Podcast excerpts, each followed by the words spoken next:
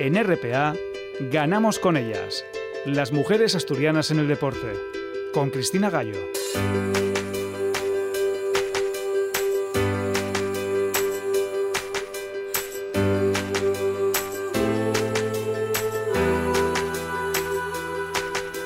Programa 241 de Ganamos con ellas. Estamos llegando al final de octubre y la pandemia sigue afectando semana tras semana a toda la sociedad y en particular al deporte. Esta semana han sido las categorías inferiores, las ligas de edad escolar, las que han conocido que no tendrán competición en el Principado, al menos hasta enero de 2021. Entrenarse sí, competir no. La situación sanitaria actual es lo primero y en estas edades, las de la escuela, lo más importante es hacer deporte, entrenarse, mantenerse activas. La competición puede esperar. Por este motivo, la Liga Regional Femenina de Fútbol que tiene muchas jugadoras en edad escolar, no va a iniciarse, al menos hasta enero. Esta noche vamos a hablar con Jess Fernández, jugadora del Rodiles Fútbol Sala de Segunda División, que han empezado a jugar y que tienen un protocolo con la Asociación de Jugadoras y la Federación para hacerse test de antígenos antes de cada partido. Ana Amelia Menéndez nos traerá la actualidad del atletismo, un deporte que no está teniendo muchos problemas para celebrar todos los campeonatos nacionales, los últimos en categorías inferiores, sub-14 y sub-18 y con medalla para Asturias.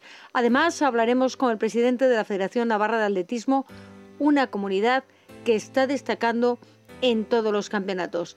El badminton estará también presente esta noche con la veterana jugadora del badminton Oviedo, Elena Fernández Arbolella, que nos contará cómo entrenan con la pandemia y esa competición en la élite donde han empezado con dos importantes victorias. Y cerraremos con nuestra colaboradora Berta García porque su deporte, el rugby, no tiene fecha de inicio, al menos en la liga regional y algunos equipos ni siquiera están entrenando. Comenzamos.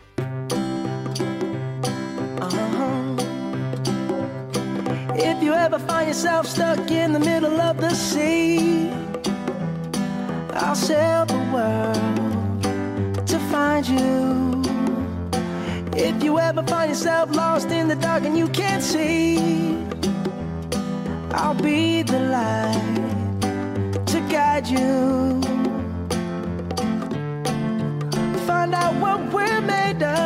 Esta semana hemos querido hablar de fútbol sala porque ha empezado la competición.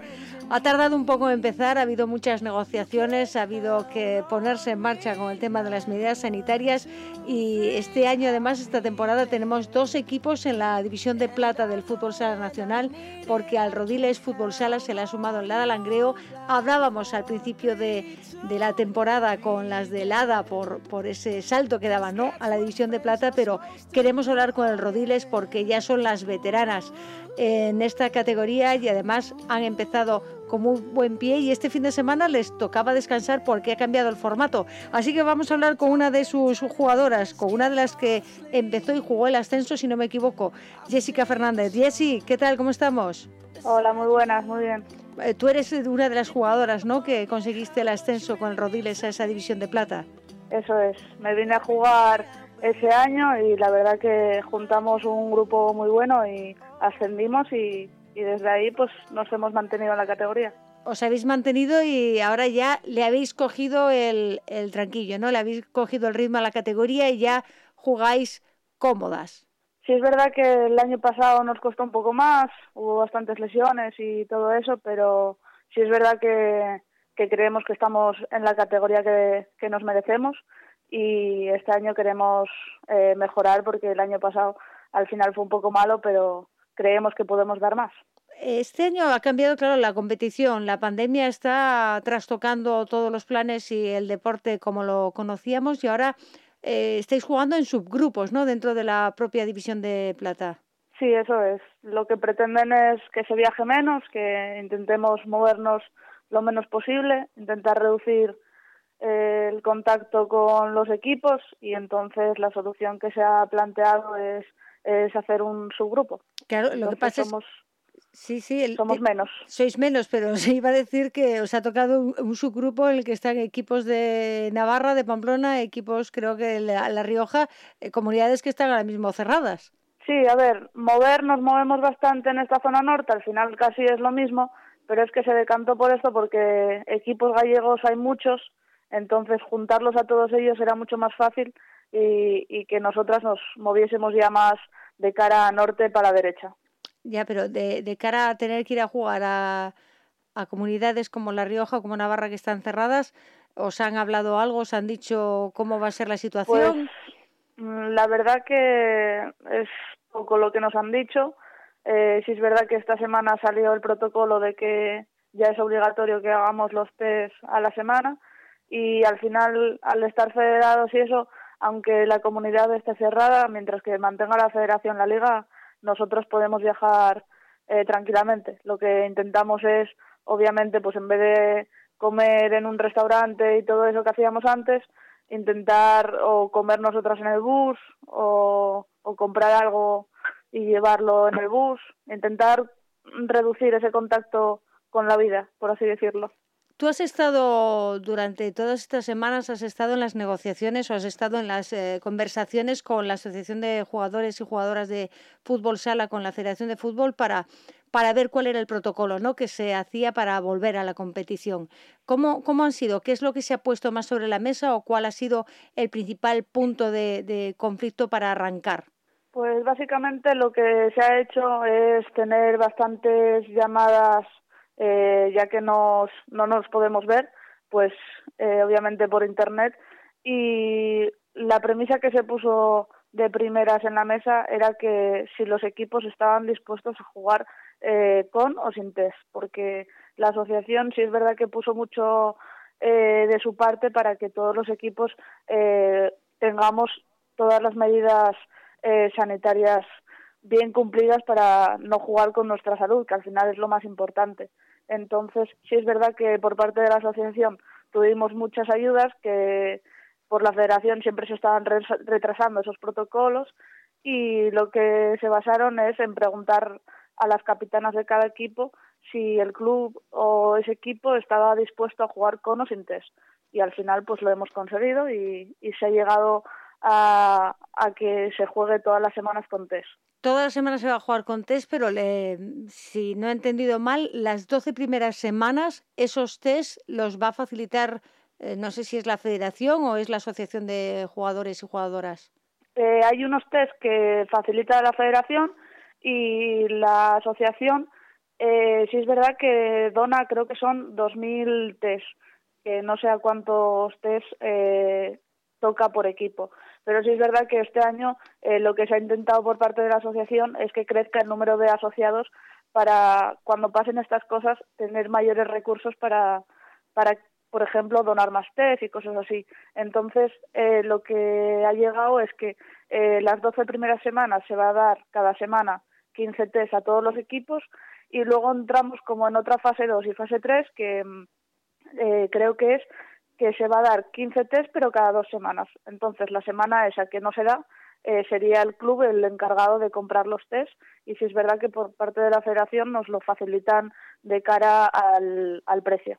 Claro, lo que, bueno, tenemos que aclarar, que porque ahora mismo con todos los test que, de los que hablan todos los días habría que acotar un poco de qué test hablamos. ¿Hablamos de PCRs o estamos hablando de test de antígenos? Los, los test, los test. Las PCRs no. Lo que nos hacen es el test que queremos hacerlo de jueves o de viernes, más bien de viernes, para intentar ir el sábado ya sin, sin haber hecho ninguna vida, por así decirlo, y que el test sirva para algo. Y si en ese test das positivo, sí que estás obligado a hacer la PCR para no correr ningún riesgo. O sea, sería el test de antígenos que lo haríais el viernes y ya salís. El, el, fin de semana pasado, vuestro primer eh, partido, ¿cómo fue cómo fue ese, ese partido, porque teníais que jugar fuera de, de casa. Sí, jugábamos en Bilbao y la verdad que eh, fue un poco extraño porque por parte del Rodiles eh, sí que nos había facilitado el club eh, que ellos nos iban a hacer test semanales, los cubriese la federación o no, que nosotros íbamos a estar cubiertas, por así decirlo, que en eso tenemos mucha suerte porque hay muchos equipos que no, no gozan de esas mm. facilidades. Ya, o de ese presupuesto. Sí, claro. Entonces, eh, por parte del club siempre eh, estamos muy respaldadas y eso. Entonces, eh, hablamos con el otro equipo si el otro equipo se iba a hacer test. Y como el otro equipo no se lo iba a hacer, eh, nosotras llegamos a la conclusión de que en vez de hacerlo de jueves o de viernes para ir a, para ir a jugar, eh, queríamos estar seguras después de jugar si no lo teníamos. Entonces, ese test, en vez de hacerlo el jueves o el viernes, lo, lo, lo hicimos esta semana para estar seguras de ello. Y, Porque al final... habéis venido bien, todas. Eh, sí, o sea, mm, algunas lo han hecho ya y otras lo hacemos hoy porque como dicen que tarda de dos a ocho días en Sí, y como esta semana descansabais, todo eso, claro, entonces como esta semana no teníamos problemas, simplemente tenemos el contacto con nosotras y luego obviamente el de cada una trabajando y todo eso, pues una persona si es verdad que se encontraba algo mal y lo hizo y nada, dio negativo. Entonces, pero las demás eh, lo íbamos a hacer hoy antes de entrenar pero ya te digo, por seguridad, porque además este fin de no jugamos, no tendríamos ni por qué hacerlo, pero sí es verdad que por parte del club estamos bastante respaldadas en eso y obviamente se agradece. Bueno, eh, vamos a hablar un poquito de cómo ve Jessica Fernández a ese Rodiles Fútbol Sala para esta presente temporada, porque tú cuántos años llevas ya jugando a Fútbol Sala? Eh, a Fútbol Sala, nada, desde que subimos y los cuatro en Nacional, o sea que llevaré cinco, creo que son ya. Porque tú venías del Fútbol 11. Sí, yo venía de fútbol campo, venía del Sporting. Venías del Sporting y bueno, ahora tienes compañeras también del Sporting, ¿no? ¿Qué tal se ha adaptado Candy a ese nuevo jugar indoor en un espacio tan reducido? Se ha adaptado bien, ¿verdad?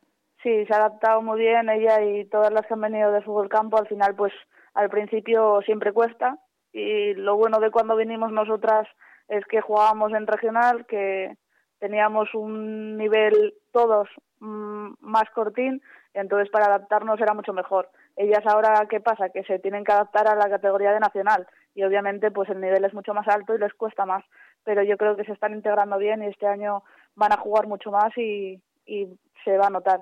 Ya mismo esta semana creo que de los cinco goles, cuatro los, los han metido eh, Candy y seis gente de, que ha venido de campo el año pasado.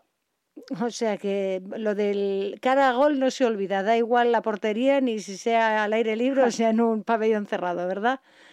¿Verdad? Pero bueno, al, al, principio sí es verdad que veían la portería muy pequeña, intentaban colocarla siempre, la portera era como coger un pase, pero bueno, ahora ya poco a poco están utilizando más recursos de fútbol sala, tipo pegarle de uña rápido, de puntera, y, y sí es verdad que se están notando goles a segundo palo, que llegan, porque le ponen ganas y confían en llegar ahí. Entonces, bueno, sí es verdad que se agradece las ganas que ponen a pesar de que les haya costado al principio. ¿Y tú qué nos puedes contar, Jessie, de este fútbol sala que estás viviendo? Tú venías del fútbol 11. ¿Te está llenando más a ti el jugar indoor, jugar de esa otra manera que como se jugaba antes en el campo?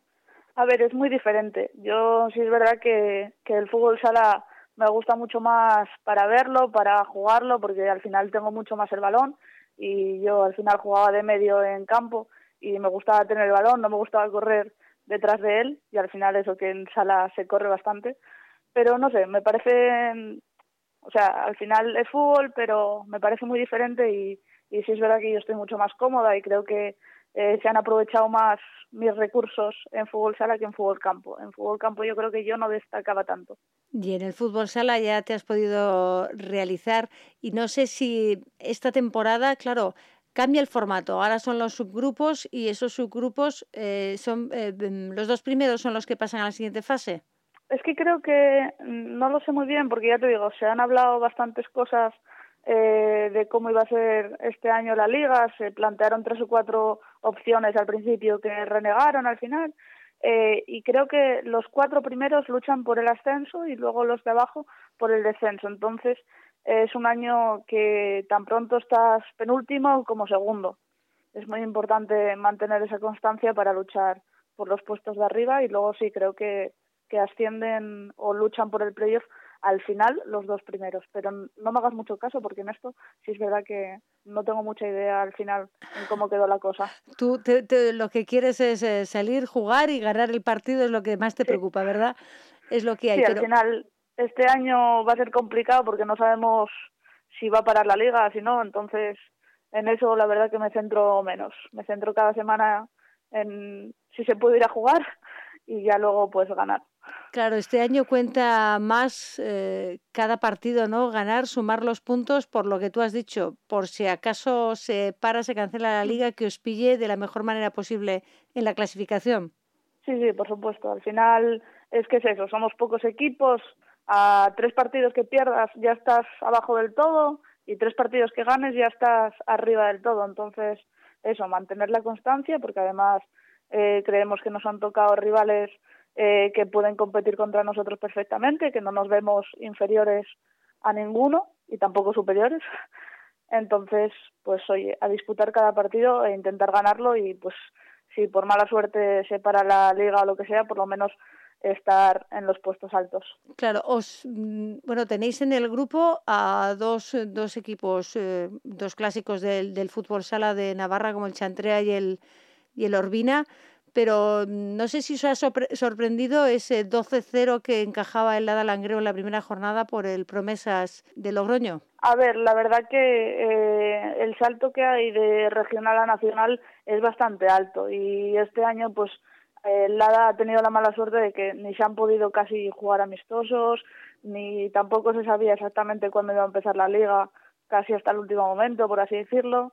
Entonces, pues bueno, es un año para ellas complicado, que no se han podido medir a un amistoso, por ejemplo, contra nosotras o, o contra otro equipo de fuera, y si es verdad que les va a costar, pero al final a nosotros al principio también nos costó y oye, pues es intentar hacerse a la categoría y ver que el salto de regional a nacional es bastante alto.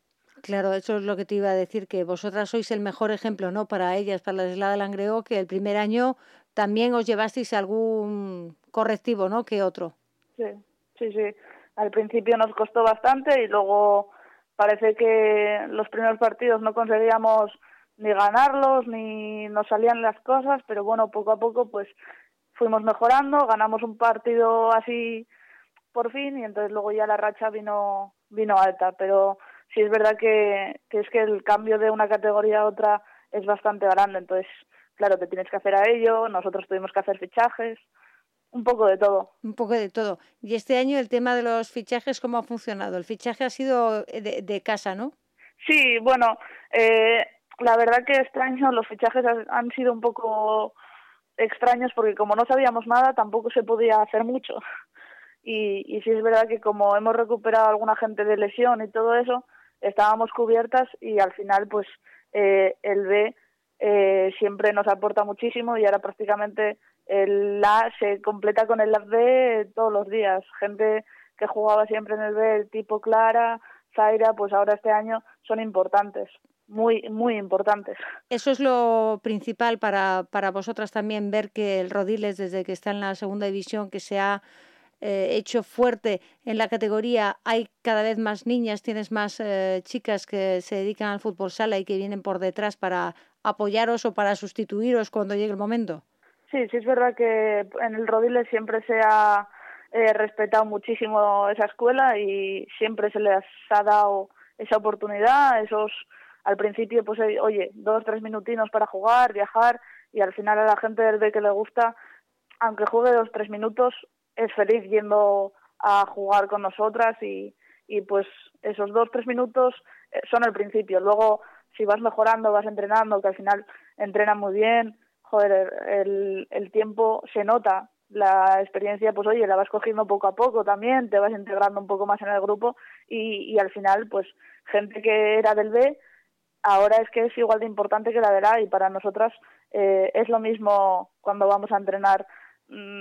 No nos fijamos en eso, nos fijamos en que las niñas pequeñas que antes nos veían desde la grada ahora están con nosotras en el campo y para nosotras es es súper bueno eso. Eso es lo, lo, mejor, que desde la grada lleguen luego ahí a la cancha y estén a tu lado y sean unas nuevas compañeras, porque eso quiere decir que el fútbol sala va a seguir teniendo futuro y muy buen futuro. Bueno, la, el próximo fin de semana, la próxima jornada, si no pasa nada, el Chantrea debería venir, ¿no?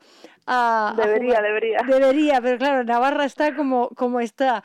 Habrá que ver si puede o no puede. No sé si estáis eh, pudiendo ahí en el polideportivo, podéis eh, tener a gente o es puerta cerrada los partidos que vais a disputar. Eh, pues la intención es que sean a puerta abierta eh, con los simpatizantes, con los socios que hacemos, pero no depende del club, depende de cómo avance toda la situación. Eh, al principio la idea que teníamos era esa, que va a haber un aforo limitado en los polis, pero sí es verdad que como ahora en Asturias empeoró todo, igual al principio jugamos sin, sin público. Sí es verdad que nuestros partidos los retransmiten por YouTube, entonces, bueno, a una mala quien, quien quiera vernos puede, pero no sé cómo avanzará. En principio, yo creo que esta semana del Chantrea igual jugamos a, a puerta cerrada, como hicimos en, en el amistoso con el Burela, por ejemplo, pero luego poco a poco sí que eh, mantendrá el pabellón un aforo y dentro de ese aforo, pues obviamente los simpatizantes del Rodiles entrarán primero y si no se completa ya podrá entrar cualquier otra persona. Pues eh, vamos a cuidarnos, vamos a seguir manteniendo esas distancias y las recomendaciones sanitarias para que todo se normalice y podáis seguir disfrutando vosotras del fútbol sala, de vuestro juego y el resto, el público, disfrutar con vosotras mientras jugáis. Eh, Jessica Fernández, Jessie, gracias por atender la llamada, ganamos con ellas y mucha suerte en esta difícil temporada. Gracias a vosotros. Sigue la actualidad del programa en nuestra página de Facebook Ganamos con ellas.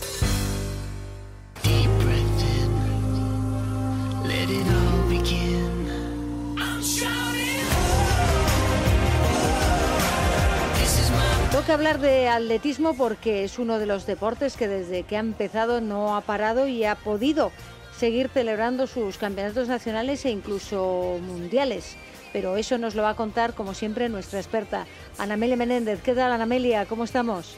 Aquí estamos muy bien, seguimos eh, pudiendo contar cosas del atletismo que ya es eh, mucho en los tiempos que corren y encantada de repasar la actividad atlética estos días. Bueno, hemos podido además eh, ver un mundial de media maratón, pero se ha podido celebrar ese campeonato del mundo que hasta hace unas fechas todavía estábamos dudando si iba a llevarse a cabo o no se iba a llevar a cabo.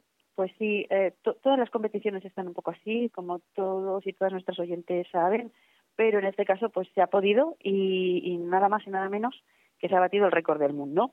Eh, batido a lo grande, eh, la keniata Pérez Jepchichir eh, le ha metido un mordisco de 18 segundos, quedando el nuevo récord en una hora, cinco minutos, dieciséis segundos. Ahí queda eso.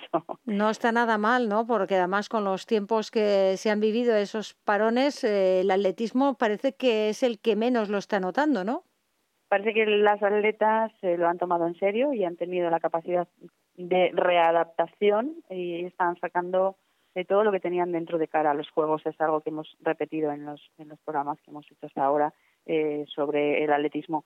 En esta competición también había españolas. Eh, en el equipo estaba Marta Galimani, con la que también hemos hablado hace no mucho en, Ganamos con ellas. Acudía por segunda vez a un mundial con un aval de su récord de España, bueno, mejor marca de la historia, vamos a decir, eh, de la hora, una, eh, una, bueno, pues una distancia que no es habitual, pero, pero que evidencia que tenía un gran estado de forma.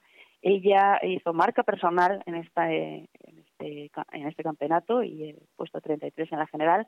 También hizo marca personal eh, otra española del equipo, Laura Méndez, que era una debutante, que iba con una hora 13 y se vino con una hora 12.58, puesto 61, y completaba el equipo eh, la actual campeona de España de la distancia, que es Elena Loyo. Al final, nuestro equipo femenino puntuó décimo cuarto. Fue un mundial eh, no exento de polémica y no por el virus, ya que a pesar de no ser un circuito especialmente favorable, el 66% de las corredoras hizo marca personal. La polémica está servida con el tema de las zapatillas. Se batieron además ocho récords nacionales y también en hombres tengo que decir que se ha repetido este mismo fenómeno, con lo cual, pues como decía, la polémica servida. Pero zapatillas. ahonda un poquito más. Eh, cuéntanos, qué, ¿por qué las zapatillas? ¿Qué es lo que ha pasado?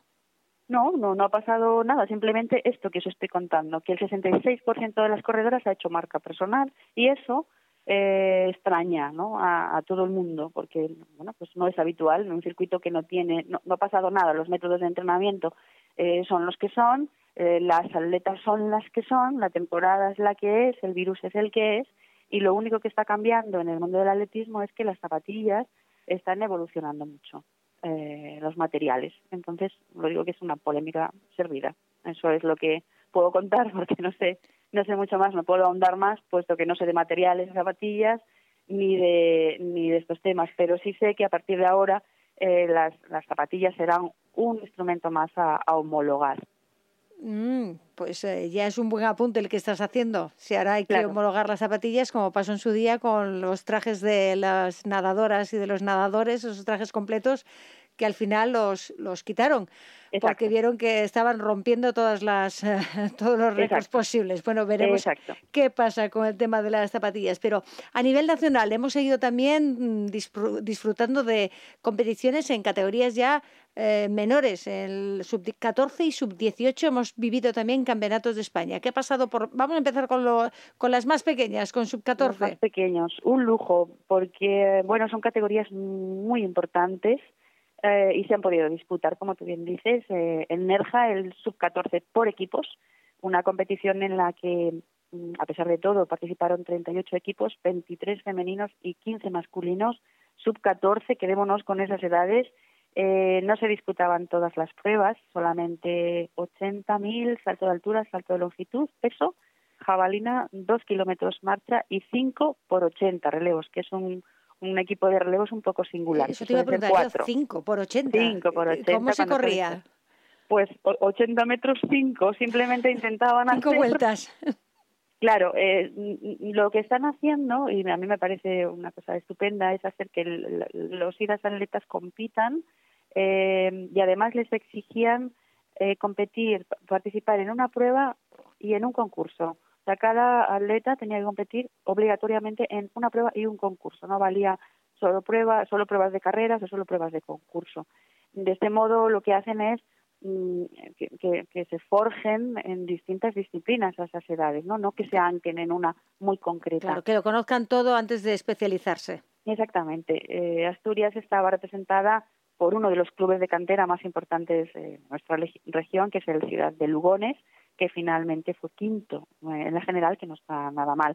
Enhorabuena, por tanto, a, Ciudad de Lugones, porque no es sencillo movilizar tantos niños y niñas en pruebas tan dispares, un esfuerzo educativo tremendo en categorías en las que de verdad yo creo se, se forjan los, los, verdaderos, los verdaderos valores del, del deporte.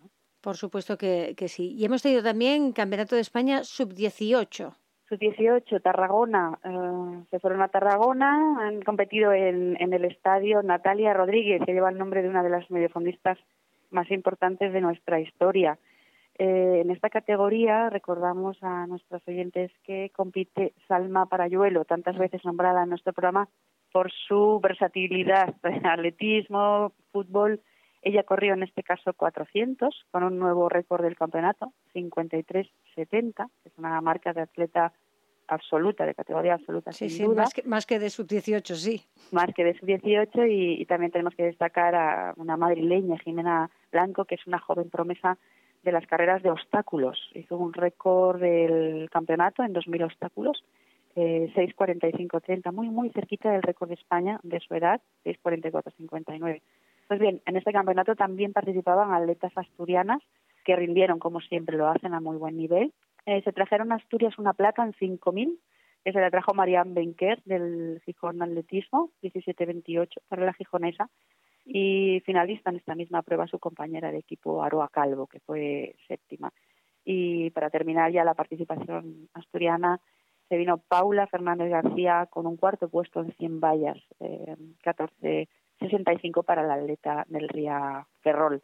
Así que los más pequeños también han podido fajarse en época de pandemia en, sus eh, campeonatos de categoría. Bueno, está, está bien saber esos resultados y que las atletas asturianas en categoría sub-18 se hayan venido con medallas, se hayan venido con buenos puestos, quiere decir que tenemos un gran futuro por delante. Pero llevamos ya o llevas por lo menos varios eh, programas en atletismo hablando de los resultados de que estaba dando el atletismo navarro, tanto las atletas navarras en los distintos campeonatos como competiciones, y era algo que te trae, ¿no? Te levanta mucha curiosidad y creo que tenemos un invitado especial para, para hablarnos, ¿no? O para saber qué es lo que se está haciendo en Navarra para que se saquen esos resultados. Pues sí, eh, Navarra tiene 24 clubes de atletismo, 2.100 licencias que, bueno, mm, y, está consiguiendo eh, resultados a nivel nacional buenísimos, sobre todo eh, en el atletismo femenino, que es lo, que nos incumbe a nosotros, ¿no? Pero, ¿qué pasa en Navarra? Eh, porque milagros en esto del atletismo no se producen.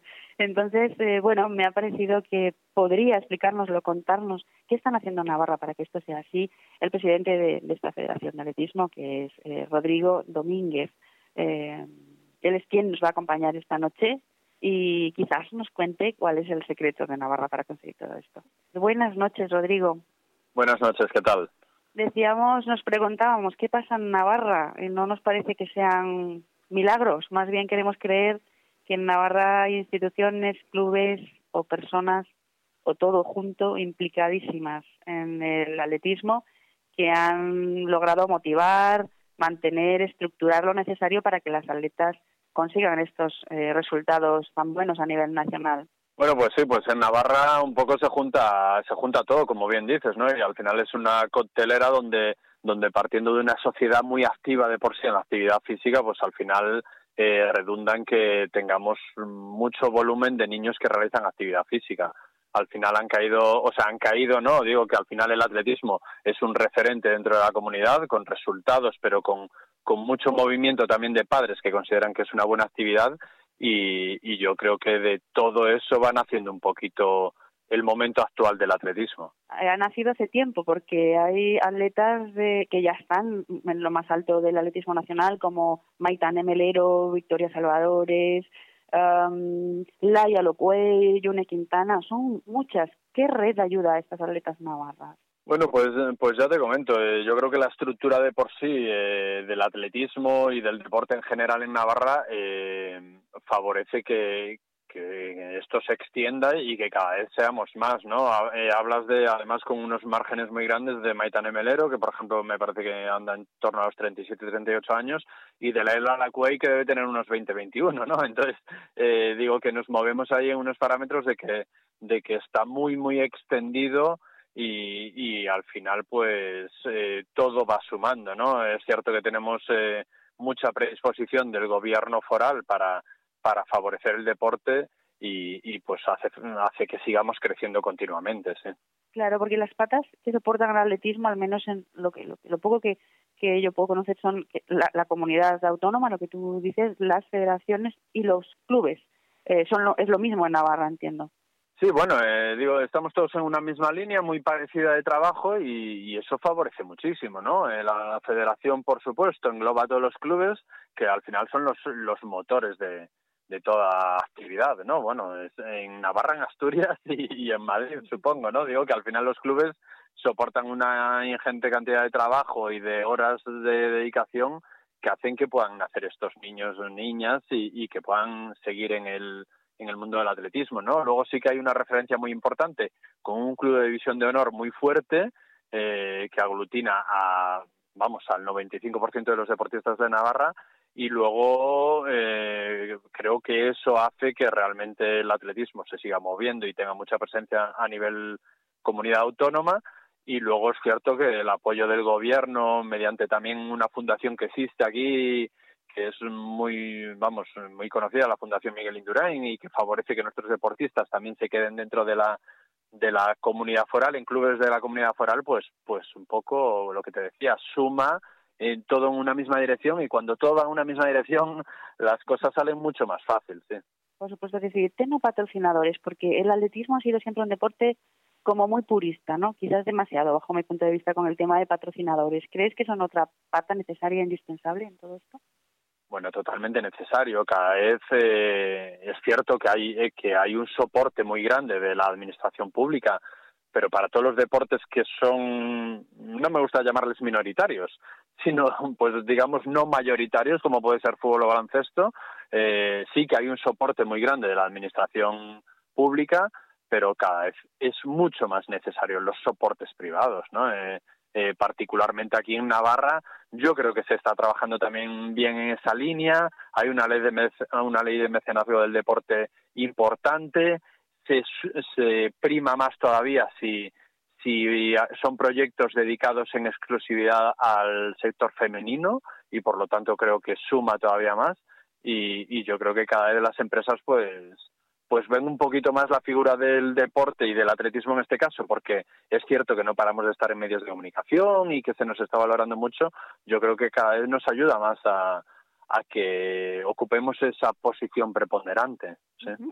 Hemos dicho eh, en nuestro programa muchas veces, eh, donde hay un entrenador o entrenadora de atletismo, hay atletismo. ¿Qué opinas de esto? Bueno, 100%. 100%, 100% eh, de acuerdo. Es una afirmación eh, tremendamente que siempre va a estar presente y que, vamos, eh, soy de digo mucho. Aquí tenemos una entrenadora muy referente a nivel incluso nacional de lanzamientos, ¿no? Ido Mares Correna.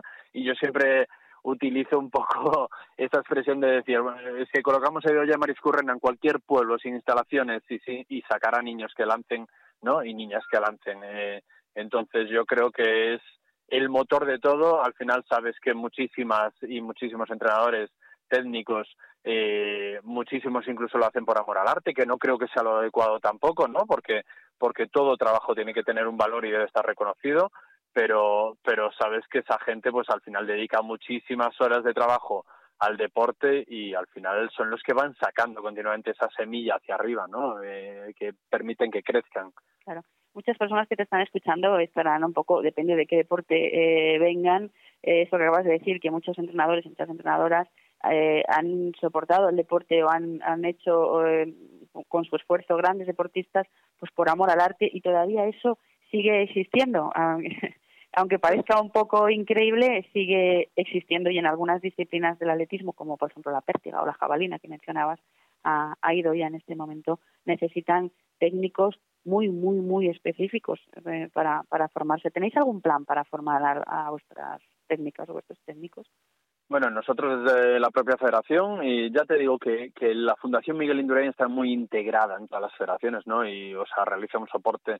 Eh, pero nosotros desde la propia federación eh, tenemos una línea de, de apoyo a que la persona que quiere formarse o quiere, bueno, me viene a la cabeza, por ejemplo, Ido Yamaris Correna, que durante dos años ha ido a Finlandia a realizar clinics y demás. Entonces, pues a través de los programas que tenemos de rendimiento, pues se nos solicita y demás, y nosotros estudiamos la, la viabilidad y tratamos de dar soporte a ellos, sí. Eh, creemos que la formación es muy, muy necesaria. Nosotros hemos puesto en marcha durante dos años seguidos ya el nivel 1 y el nivel 2 eh, en Pamplona para la formación de, de técnicos que creemos que es eh, pues la base de todo. Entonces, como, como es tan tan necesario, tenemos que primarlos y apoyarlos. Eh, la intención de realizar este tipo de formaciones aquí en Navarra también era para que la gente no se tenga que desplazar y hacer un mayor gasto, pues formaciones en Madrid, Barcelona y demás. Pues eh, yo creo que, que apostando por la formación nos irá a todos mucho mejor. Otro tema es el que decíamos, o el que me hacía referencia al inicio de la pregunta, sobre eh, el reconocimiento económico, salarial y demás, que eso podría llevarnos mucho tiempo a hablarlo. Hay gente que sigue pensando que el deporte tiene que ser amateur, estoy de acuerdo, pero la figura del entrenador no estoy de acuerdo en que tenga que ser gratuita. Eh, y, y en ciertos campos está muy reconocido ya que conlleva un gasto, ¿no? O sea, tú eres un fondista o medio fondista popular o no popular, amateur o profesional y consideras que tienes unos ingresos y demás y que tiene que repercutir algo en, el entrenador, ¿no? Entonces, en otras disciplinas, pues no, a lo mejor no se ve tanto, pero creo que es un poco culpa de todos. Poco culpa y no solo por tratarlo como culpa, sino que, que a veces un poco esa sensación de decir, bueno, es que no les voy a cobrar a los chavales, pero considero que Exacto, yo creo que es más una inercia que ha existido con el tiempo, pero que tenemos que ir cambiándola. Cada vez hay más gente licenciados en INEF, grados en INEF o, técnicos deportivos grado 3 que, dedican, se dedican en cuerpo y alma al atletismo, ¿no? Entonces yo creo que, que si redunda en el beneficio social de que toda la gente haga más deporte y que los niños tengan técnicos realmente formados, pues yo creo que eso tenemos que avanzar en ello también sin duda ninguna. Son especialidades, como decíamos, muy, muy técnicas, muy, muy difíciles. Y poner una persona en forma para el día D y la hora H mm. tampoco es una labor nada sencilla. El atletismo es un deporte que muchos dicen que está en horas bajas, ¿no? Por el escaso reconocimiento, por las pocas ayudas, por la dureza de su práctica muchas veces, ¿no? Que va un poco, eh, que no va en consonancia con los tiempos que nos ha tocado vivir. ¿Crees que esto es así? ¿O tienes alguna visión esperanzadora?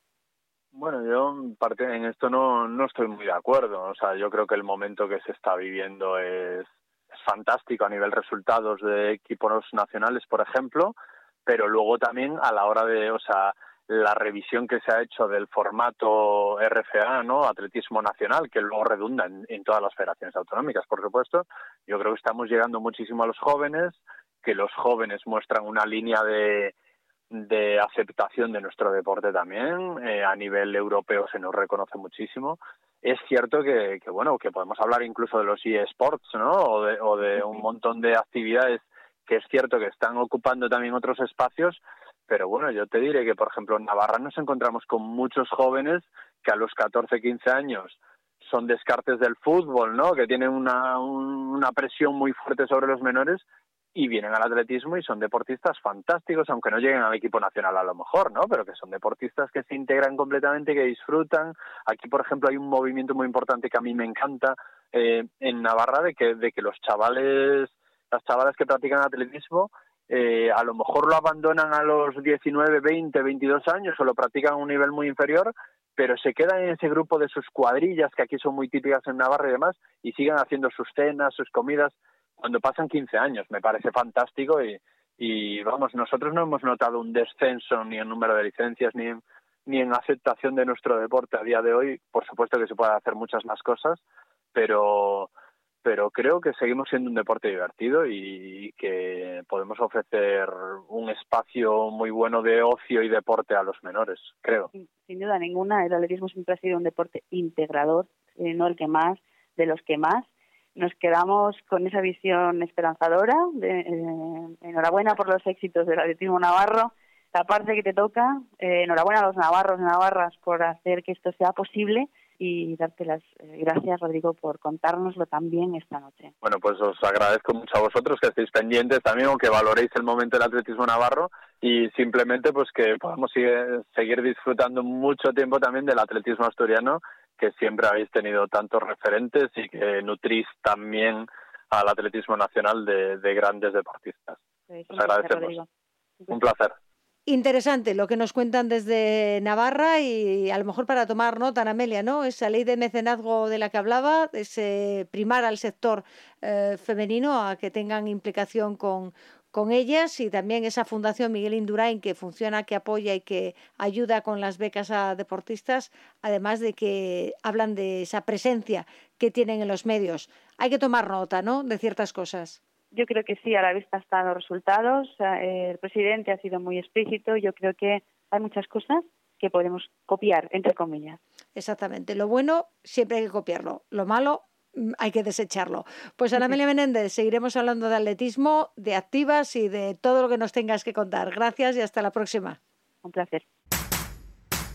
Interactúa con nosotras en Twitter, arroba ganamos con ellas.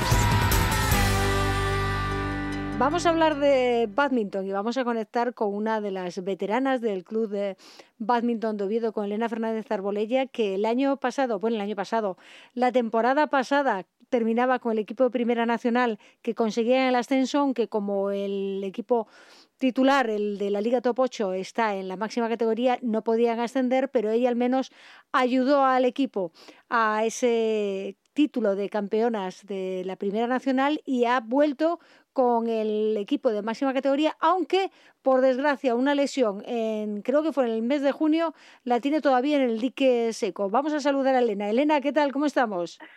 Hola, buenas tardes, ¿qué tal? Todavía en el dique seco, ¿no? ¿Sigues con, con esa mano, con ese dedo fracturado que no recuperas? Pues sí, aún sigo.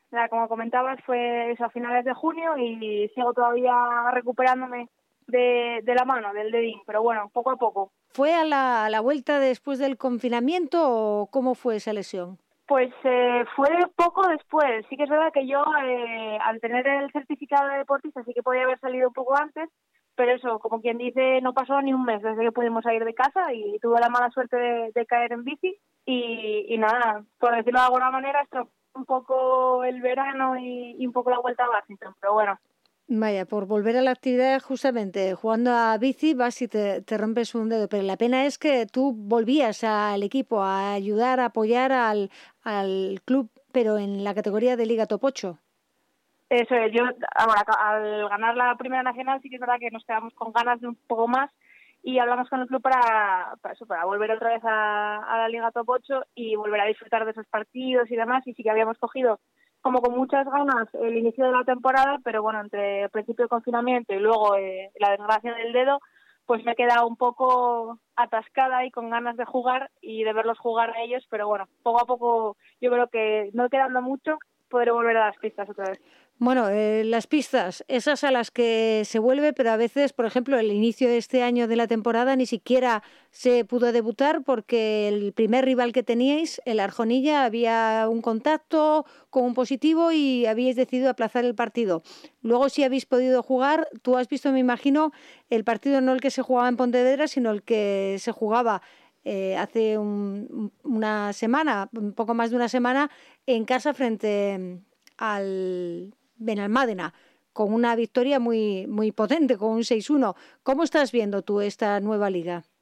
Pues bueno, la verdad que está siendo bastante atípica la liga, por eso lo comentabas tú de, al final cualquier equipo que tenga un, un contacto directo con un eh, eh, con uno que tenga el COVID o, o demás, sí que hay opción de que se aplace. Entonces al final es bastante irregular en el sentido de que no sabes exactamente si vas a preparar una jornada y justo esa semana eh, se va a cancelar, se va a posponer entonces juegas un poco con esa incertidumbre, pero yo creo que en general el partido, por ejemplo, el del fin de semana pasado, que yo sí que pude estando animando al equipo y demás, eh, pese a todas las circunstancias que tenemos eh, en Oviedo con el tema de la instalación, de los entrenamientos y demás, creo que ha sido un partido súper bueno.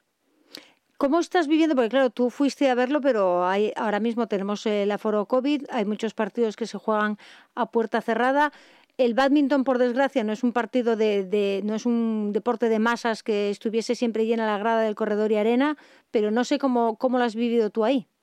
Hombre, yo creo que sí que se ha notado eh, la falta de apoyo, aunque sí que es verdad que por desgracia no tiene tanto público como podría tener otros deportes más populares aquí, pero yo creo que ese apoyo y ese, ese calor que te da la grada de los aficionados siempre se nota, ¿no? Y al final jugar a puerta cerrada pues siempre es como un poco más frío, por decirlo de alguna manera.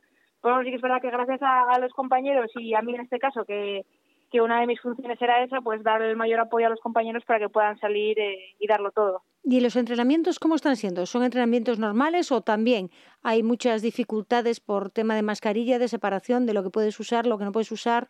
Pues al principio sí que fue muy complicado por el tema de la instalación y demás, pero bueno, una vez que sí que se consiguió, eh, claro, el problema está en la mascarilla, de tener que entrenar en sitios cerrados con la mascarilla y agobia mucho. Eh, sí que es verdad que les falta mucho la respiración, pero bueno, al final tienes que entrenar con ello porque no queda otra y adaptar un poco los entrenamientos. Pero sí que es verdad que, que se nota, eh, sobre todo eso, el tema de la mascarilla, porque ya no tanto el espacio, que sí que es verdad que es más reducido, con menos eh, compañeros y demás, sino sobre todo la mascarilla. Y a la hora de, bueno, a la hora de jugar los partidos, yo no sé si antes de los partidos el badminton también en el protocolo entra el tema de PCRs o de test que se haya que hacer previamente a los partidos o cómo está? Eh, pues ahora mismo lo único que se hace es la toma de temperatura. Sí que es verdad que se tiene mucho cuidado, sobre todo los equipos de liga, de no tener contacto directo con nadie y eso ante cualquier duda, si es verdad que es que esa persona no, no asista al encuentro. Pero ahora mismo eso, pues tema de regulación de la temperatura, eh, gel hidroalcohólico para las manos y demás. ¿Ha cambiado algo a la hora de disputarse el partido en cuanto a, a la situación de, pues no sé, de los banquillos, de quien esté en los otros partidos, de la separación? La separación tenéis, evidentemente, tenéis una red en medio y están los rivales, o los rivales están a un lado de la red, vosotros a otro, hay distancia, pero no sé si ha cambiado algo luego en, en lo que es después, no, no, no justamente en los metros de la pista. Eh, pues sí que ha cambiado bastante, aunque son pequeños detalles, pero yo creo que a la hora de jugar sí que crea cierto estrés a los jugadores porque, por ejemplo, los entrenadores entre el, el 11 de cada set no se puede levantar, tienen que ir los jugadores a hablar con el técnico, eh, hay que limpiar las sillas de los entrenadores cuando se cambian, los jugadores tienen que seguir un sentido concreto para no chocarse entre ellos ni pasar cerca, eh, no se choca las manos encima de la red ni al árbitro, sí que es verdad que se mantiene mucho la distancia, limpiarte las manos con el gel hidroalcohólico a los descansos. Bueno, son ciertas cosas que generan pequeño estrés añadido a los jugadores, sobre todo. Tú lo has, notado, tú, a ti no te ha tocado jugar, pero lo que has visto, ¿has notado ese, ese estrés que tú dices que genera? Yo creo que sí que lo he notado, sobre todo al principio. Sí que es verdad que cuando juegas un set, pues bueno, ya te olvidas un poco de todo eso y sí que vas más al juego pero yo sí que noté a mis compañeros es un, poco, pues eso, con qué tengo que hacer ahora, dónde tengo que ir, porque claro, al, final es todo nuevo, ¿no? Y cada comunidad autónoma es diferente. Entonces, claro, aquí nos toca ser muy estrictos, igual va a otro sitio y es un poco más, eh, más distendido este tema, no lo sé, pero bueno, sobre todo aquí, que es lo que yo he vivido, sí que es eh, súper estricto y hay que tener muy controlado todo. Y eso yo creo que genera un poquito de estrés, o por lo menos fue lo que yo noté sobre todo los primeros partidos. Bueno, y en el tema pura, pura competición, vamos a hablar. ¿Cómo has visto a, tu equipo? Porque quitando ese Arjonilla contra el que no se tuvo que aplazar el partido, habéis empezado con mucha fuerza, ¿no? En esta liga. Sí, yo creo que, que no podían haber empezado mejor mis compañeros al final eh, contra un Pontevedra que a priori va a ser un equipo duro y contra Rinconada el pasado fin de semana siempre fue un rival directo donde siempre nos ha costado muchísimo ganarles creo que vamos demuestra que el nivel que tenemos eh, es, es muy alto. Lo importante ahora es seguir durante todo el año con esta constancia que estamos teniendo. 0-7 Pontevedra y el fin de semana pasado 6-1 ante el Benalmádena. Eh, mm, mejor no se puede empezar y el fin de semana que viene os toca jugar en Valencia contra el San Fernando. ¿Cómo ves tú ese, ese partido? A ver, eh, claro, viniendo de, jugar contra Rinconada rival directo y tener un 6-1 eh, a nuestro favor, eh, espero que mis compañeros no se confíen y que aunque San Fernando nunca haya sido un rival tan tan directo como Rinconada, sigue siendo un rival súper fuerte y al que hay que ir a, por todas y aprovechar ese, ese gran gran comienzo de temporada que han tenido. La Liga Top 8 está en marcha, pero a nivel internacional, ¿cómo están siendo las cosas para el badminton? Pues va un poco a la misma línea que, aquí, que, cada país al final se rige por unas normas y depende, yo, yo creo que depende un poco del nivel de, eh, contagiados que tengan, pues sí que van cancelando, ¿no? Pero hasta la semana antes casi no sabe si realmente se va a jugar eh, esa, esa competición o no. Entonces, ahora mismo vamos un poco como quien dice día a día. Eh, preparas una competición que tienes a medio corto plazo sabiendo que pueden no jugarse.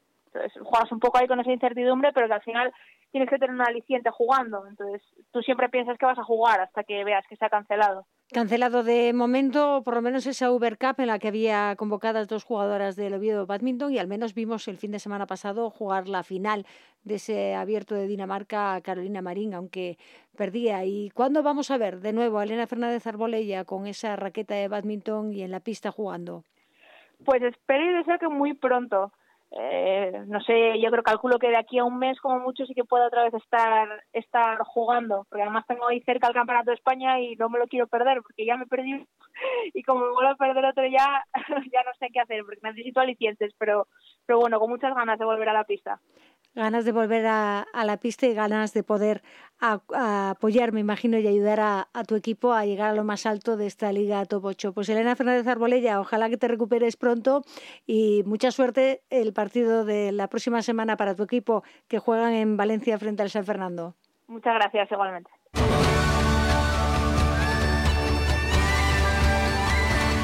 Vamos a hablar de rugby con nuestra experta, con Berta García Alonso, aunque el rugby es de esos eh, pocos deportes que todavía no ha conseguido arrancar ni empezar, por lo menos en la categoría femenina. De hecho, estaba la selección de las Leonas del 15 concentrada, preparada para jugar unos partidos eh, a nivel europeo que al final han sido también cancelados. Pero que nos lo cuente nuestra experta, Berta García. Berta, ¿qué tal? ¿Cómo estamos? Hola, muy buenas a todas. Pues sí, estaban en esa concentración previa al Campeonato de, Europa, que iban a jugar partidos en Elche contra Rusia y Holanda. Eh, llevaban unos días concentradas y desde Rugby Europe les comunicaban que cancelaba todos los encuentros eh, por la situación de todo de toda Europa y pues que se quedaban sin jugar tampoco saben fechas, tampoco saben qué equipo puede salir de, este campeonato de Europa, pero tienen las siguientes fechas de diciembre con los partidos de Irlanda, Escocia y Gales. Eh, no, Irlanda, Escocia y Gales no, está Italia también por ahí. Em, que está es donde se van a jugar la clasificación para el mundial. Tenían que previamente ganara a Rusia y Holanda, pero claro, ahora ya ven diciembre ahí muy cerca y no saben qué va a pasar. Así que mucha incertidumbre. Eh, creo que hubo bastante desilusión entre, entre las jugadoras que tenían tantas ganas de, de jugar ya esos partidos y bueno, fue un poco decepcionante para ellas. Claro, porque además eh, la Liga Iberdrola tampoco ha empezado y de momento eh, no sé si será para diciembre o será para enero cuando pueda arrancar la competición. Pues en el calendario que se aprobó en, en la última asamblea, eh, la fecha de inicio de la división de honor de la Liga Iberdrola está previsto para el 13 de diciembre. La masculina sí que empieza ahora en, en, en octubre, pero bueno, como las femeninas son menos jornadas, pues han decidido eh, llevarla más adelante. Pero aquí a nivel de Asturias sí que todavía no tenemos, vamos, eh, hay clubes que están entrenando, pero entrenando por su cuenta porque no tienen ni, ni fecha en el calendario, ni hay licencias, ni vamos, que no, no se ha puesto en marcha. Exacto, no se ha puesto en marcha porque mm, hay clubes que dependen de instalaciones municipales donde se exige tener una licencia federativa y como en rugby la licencia federativa es tan, tan cara, pues bueno, pues las jugadoras realmente se plantean si, si este año compensará, no sé, como no se sabe nada, pues bueno, están en trámites de una licencia de entrenamiento o buscar otras posibles soluciones. Sí que hay clubes que tienen instalaciones propias y, bueno, pues han decidido comenzar con, bueno, pues cogido un poco con pinzas porque a nivel de seguro, pues, bueno, eh, hay, eh, son situaciones que no es rugby con contacto, que hay menos riesgo, pero bueno, siempre las lesiones pueden estar ahí y bueno, pues en otros sitios pues se prefiere tener todo, todo atado. Tú, Berta, como entrenadora, eh, es importante, ¿no? Que de alguna manera, por lo menos, que, que, se entrenen, que sigan, que no pierdan la cohesión, ¿no? De ese equipo, aunque no hagan el rugby al que estaban acostumbrados hasta ahora. Exacto. Yo, desde mi punto de vista como entrenadora, creo que eh, lo mejor es adaptarse a la situación. No podemos no podemos hacer nada y desde los entrenamientos, que creo que es algo que hasta tenemos positivo en el rugby, es en el exterior, se pueden adaptar muchísimo los entrenamientos, no tiene por qué haber contacto, tenemos un espacio muy grande, eh, tenemos que conseguir eh, mostrar a, los jugadores y jugadoras que queremos entrenar que se pueden trabajar muchas cosas, que nos va a servir para, para el futuro y, y que vamos a aplacar pues cuando, cuando podamos pero que se puede entrenar y se necesita entrenar.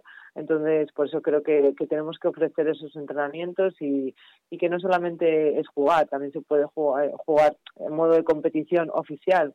Eh, estoy segura que, que a medida que pase, pues a nivel regional se podrán hacer partidos amistosos y, se pueden ir haciendo cosas poco a poco. Poco a poco, habrá que entrenar, habrá que esperar a que a ver si conseguimos no bajar la curva de nuevo, que la tenemos eh, disparada y esto permita también al deporte que no olvidemos que el deporte es salud pero haciendo después con cabeza, ¿no? Cuidándonos eh, todas, cuidamos también a las demás y así permitimos que siga en marcha el deporte. Pues Berta García, no sé si hay alguna nota más que nos quieras apuntar en, dentro de la actualidad del rugby, aunque no sea ya a nivel regional de Asturias, porque sí que tenemos jugadoras que se han ido a jugar a la liga inglesa, si no, si no me equivoco, Patricia García y alguna jugadora más se iban allí y en otros países sí que está funcionando, ¿no? El deporte. Sí, bueno, tenemos eso, a Patricia y a Bimba en Inglaterra, tenemos también a jugadoras en Francia, Clara Piquero, la asturiana, está, está jugando en Bayona, ella está jugando partidos, pero también han cancelado algunas jornadas. Entonces, bueno, pues parece que la situación se complica y, y bueno, pues eso, muchos han, tenido, han empezado, pero también han tenido que cancelar partidos. Entonces, bueno, yo creo que tenemos muchas jugadoras asturianas repartidas a nivel nacional y a nivel internacional, así que estoy segura que tendremos tiempo para, para repasar sus experiencias en los diferentes equipos. Pues ojalá que sí, que empiece la competición, que empiece, bueno, la, la normalidad, ¿no? El, el ritmo normal del, del rugby y que nos lo puedas contar. Berta García, gracias y hasta la próxima. Hasta la próxima a todas. Nos vamos diciendo adiós a una pionera del voleibol, Yolanda García Cuesta, que fallecía el pasado viernes y ella era una de las integrantes de aquel mítico Medina Longchamps de Gijón que fue doble campeón de Liga y de Copa en 1978. Nuestras condolencias para toda la familia del voleibol asturiano y por supuesto para las de Yolanda García Cuesta. Y le damos la enhorabuena al reto Pelayo Vida que ha llegado sanas y salvas a Barcelona después de recorrer más de 1.500 millas náuticas capitaneadas por Ángela Pumariega, esa tripulación de cinco mujeres supervivientes de cáncer que han dado la vuelta a España a vela. Nos vamos con los saludos de Fabián Solís en el control central y quien les habla, Cristina Gallo. Hasta la próxima semana, cuídense mucho. left.